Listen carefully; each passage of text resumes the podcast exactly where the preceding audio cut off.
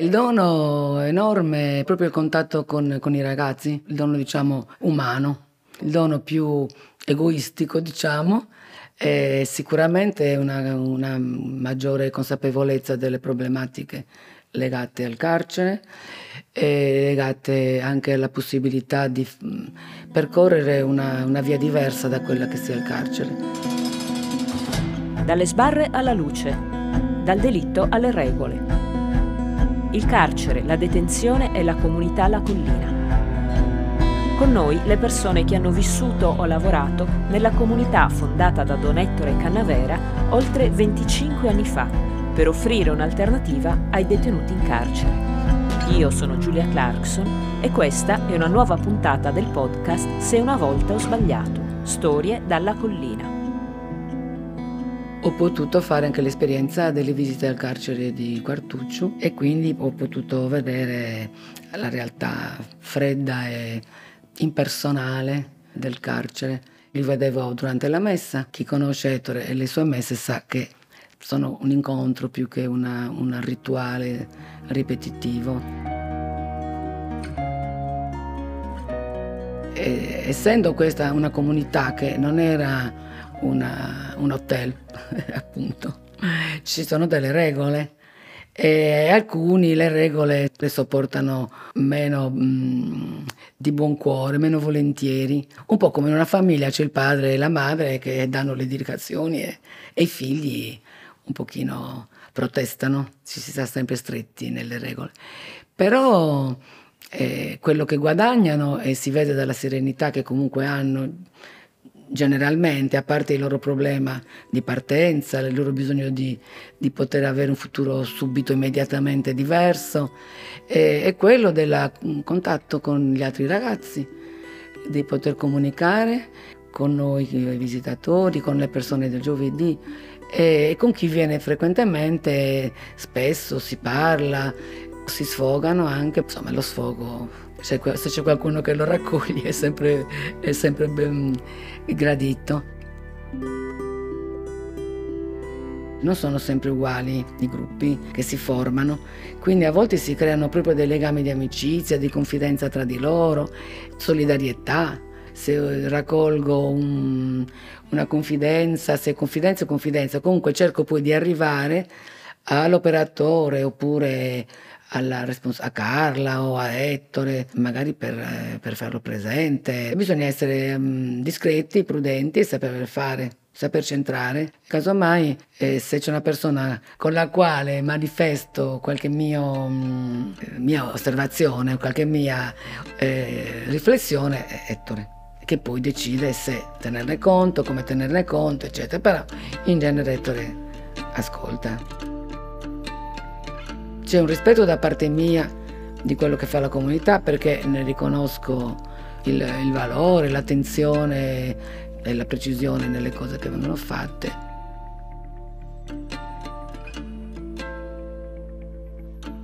E magari hanno finito di eh, eh, espiare la pena, però eh, cosa che accade anche, continuano a frequentare la comunità perché hanno bisogno ancora di sostegno, non è che vengono lasciati andare da soli a proseguire se non, non hanno qualche punto di riferimento o comunque se non lo desiderano. C'è un percorso che viene seguito, eh, l'equipe psicologica, legale, insomma, quindi non so, eh, arriva il momento in cui si reputa che anzi che sia utile che ci sia una maggiore autonomia e allora ecco che vengono incoraggiati e messi anche nelle condizioni di vivere questo, chiamiamolo, distacco da quello che è proprio la vivere nella comunità, quindi protetti al 100%, e però li si segue, li si segue anche dopo, non c'è una, uno stacco netto, a meno che il ragazzo, se poi è diventato anche maggiorenne, non decida.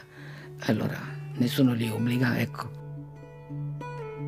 Molti ragazzi che sono andati via avevano insomma, un'idea anche di quello che volessero fare. Mi ricordo che c'era anche da poco andato via un ragazzo che avrebbe voluto, eh, gli piaceva cucinare, per esempio, eh, approfondire anche con lo studio e fare il cuoco e aveva le idee chiare. Altri magari ce l'hanno di meno, però mh, eh, loro si riferiscono molto anche agli operatori di, di condivisione, non c'è solo Ettore. Ettore è proprio il padre, nel senso tra virgolette, perché è lui che, a cui bisogna fare riferimento. Ma gli operatori di condivisione sono proprio quelli che condividono le giornate. Quindi praticamente ci sono qui 24 ore su 24 e sono più facili da, da avvicinare se un ragazzo vuole dire qualcosa, vuole manifestare i suoi problemi. Ogni operatore porta la sua personalità, il suo modo di approcciare i ragazzi, il suo modo di essere. È molto bello anche questo aspetto, perché Ettore rappresenta appunto la, il riferimento alto, diciamo, e quindi che può fare anche soggezione, però anche il punto di riferimento a cui si può uh, rivolgere per avere risposte di un certo tipo che richiedono la sua decisione, la sua autorità. Però con gli altri si lasciano andare di più, ecco. Poi l'amicizia delle persone che vivevano qui, se riuscivano a stabilire o se riescono a stabilire un contatto personale, è una, un arricchimento in più e sono anche così diverse perché ognuno dei volontari e delle persone che vengono ha un suo modo di, di, di, pensare, di essere, di rispondere anche, e anche di saper sollecitare l'apertura da parte loro. Magari avrebbero voluto più libertà anche qua, perché a volte è anche un po' ridendo così, diciamo, eh, attento che, c'è, che sta spuntando una, un filo d'erba tra, tra, la ghiaia, se lo vede Ettore, queste sono le battute che vengono, oppure, eh, ma esagerato. In realtà, se questo, questo ambiente, questo posto è così, è proprio perché ci, ci tiene Ettore e anche, insomma, e gli operatori, ma Ettore in particolare, tanto da sembrare anche pignolo, però è proprio perché c'è questa attenzione al minimo particolare e questo ha reso unica direi questa comunità rispetto alle altre. E vivere nel bello li aiuta anche a diventare più belli perché già belli lo sono e che sono, la loro bellezza è un po' da far eh, venire fuori, c'è la speranza che poi il mondo non li, non li, riporti a sopportare, direi, a sopportare ciò che non è bello ma che non fa bene, non fa crescere. Alcuni che ci sono da più tempo e sono anche più maturi, ma non solo, anche altri ragazzi giovani che si sono resi conto che la loro vita prima era disordinata, quindi non c'erano regole e le regole servono. Appunto, quando non sono imposte o quando non sono regole gratuite, allora a quel punto sì, sono pesanti, ma quando sono regole che ti portano, alla fine lo riconosci anche, che servono e che si può vivere anche nelle regole. La domenica ci si alza un pochino più tardi, però la mattina si fa il lavoro, anzi ci si approfitta per fare qualche pulizia eh, nella casa e invece poi il pomeriggio, la domenica si può uscire con l'operatore, si possono incontrare amici, possono venire anche parenti, ecco perché non è un carcere, ma non è nemmeno la libertà che ancora non può essere concessa ai ragazzi perché devono fare il loro percorso. Cioè cambiare il carcere non si può così com'è, il carcere non, va, non si può cambiare. Quello che può essere fatto è abolirlo e creare non il carcere ma diverse, chiamiamole comunità, per questo si chiama comunità, o comunque eh, situazioni in cui si possa fare un percorso innanzitutto veramente rieducativo, dove il ragazzo eh, possa maturare la consapevolezza del suo passato, il contesto in cui ha vissuto fino a quel momento, il contesto anche dell'errore che ha fatto e anche perché l'ha fatto, ma non per cercare una giustificazione o un alibi, ma per vedere, per capire che se quelle condizioni cambiano, l'errore non può essere ripetuto, comunque cambia la vita, cambia la strada, perché se capisco quello, se ne ho consapevolezza, la mia eh, vita futura non dovrebbe più cadere nella devianza. Anche per questo diciamo, i casi di, di recidiva sono molto molto inferiori piuttosto che nel carcere. È una cosa che è, è, è, ovvia quasi per chi conosce le problematiche del carcere, che molti dicono che sia una scuola di perfezionamento di criminalità o di devianza, chiamiamo così. Soprattutto se i ragazzi dopo i 18 anni devono tornare nel carcere per gli adulti. Anche lì ci sono problematiche similari, quindi non è che quello va bene, però se parliamo del carcere per i minori è ancora peggio. Riconciliarsi con le famiglie, mantenere i contatti laddove chiaramente sono mm, diciamo, possibili.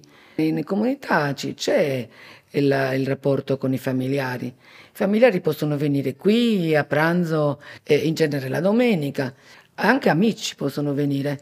Non solo c'è la cura del ragazzo, la responsabilità, la consapevolezza, eccetera, ma continua e, e nei limiti del possibile migliora il, il rapporto con, con, i familiari. Poi se laddove ancora è possibile c'è il tentativo della riconciliazione con la vittima del reato. Si prova a vedere se ci sono le condizioni, sentita anche l'altra parte chiaramente, nel rispetto appunto delle, delle vittime, di, di, creare le condizioni per la riconciliazione con, con le vittime con, o con i familiari delle vittime. La discrezione, il rispetto della privacy è tale per cui non di tutti i ragazzi io conosco il reato, perché conosco loro e mi basta. Se me lo dicono loro, va bene, l'ascolto se no non importa perché la personalità del ragazzo si capisce, si capisce il suo carattere e magari da piccole cose si può comunque entrare in, in un dialogo.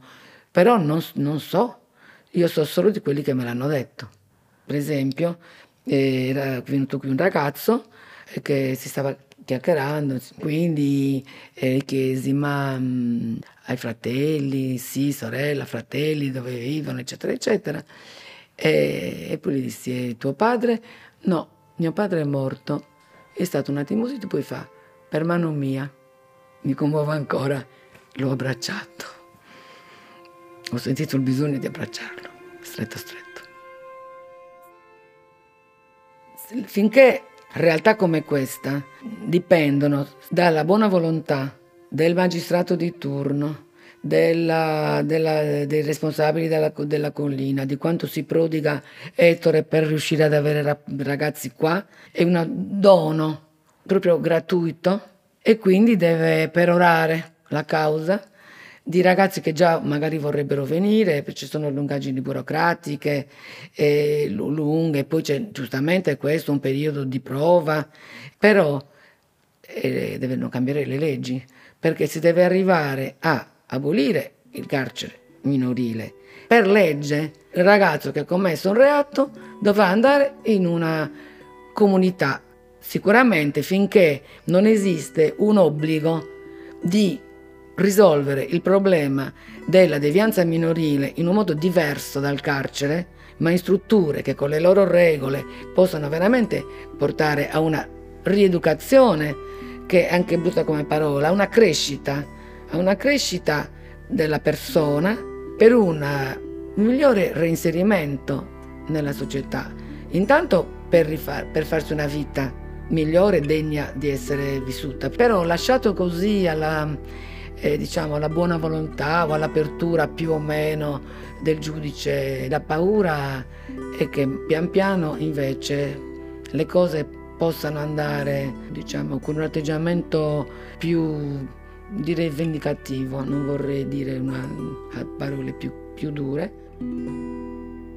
Adesso io posso anche non sapere che magari vicino a me c'è una persona che ha commesso un reato anche grosso come può essere un omicidio, ma vedo la persona e non, mi augurerei mai che potesse finire la sua vita senza speranza, senza possibilità di riscatto, di cambiare, di migliorare.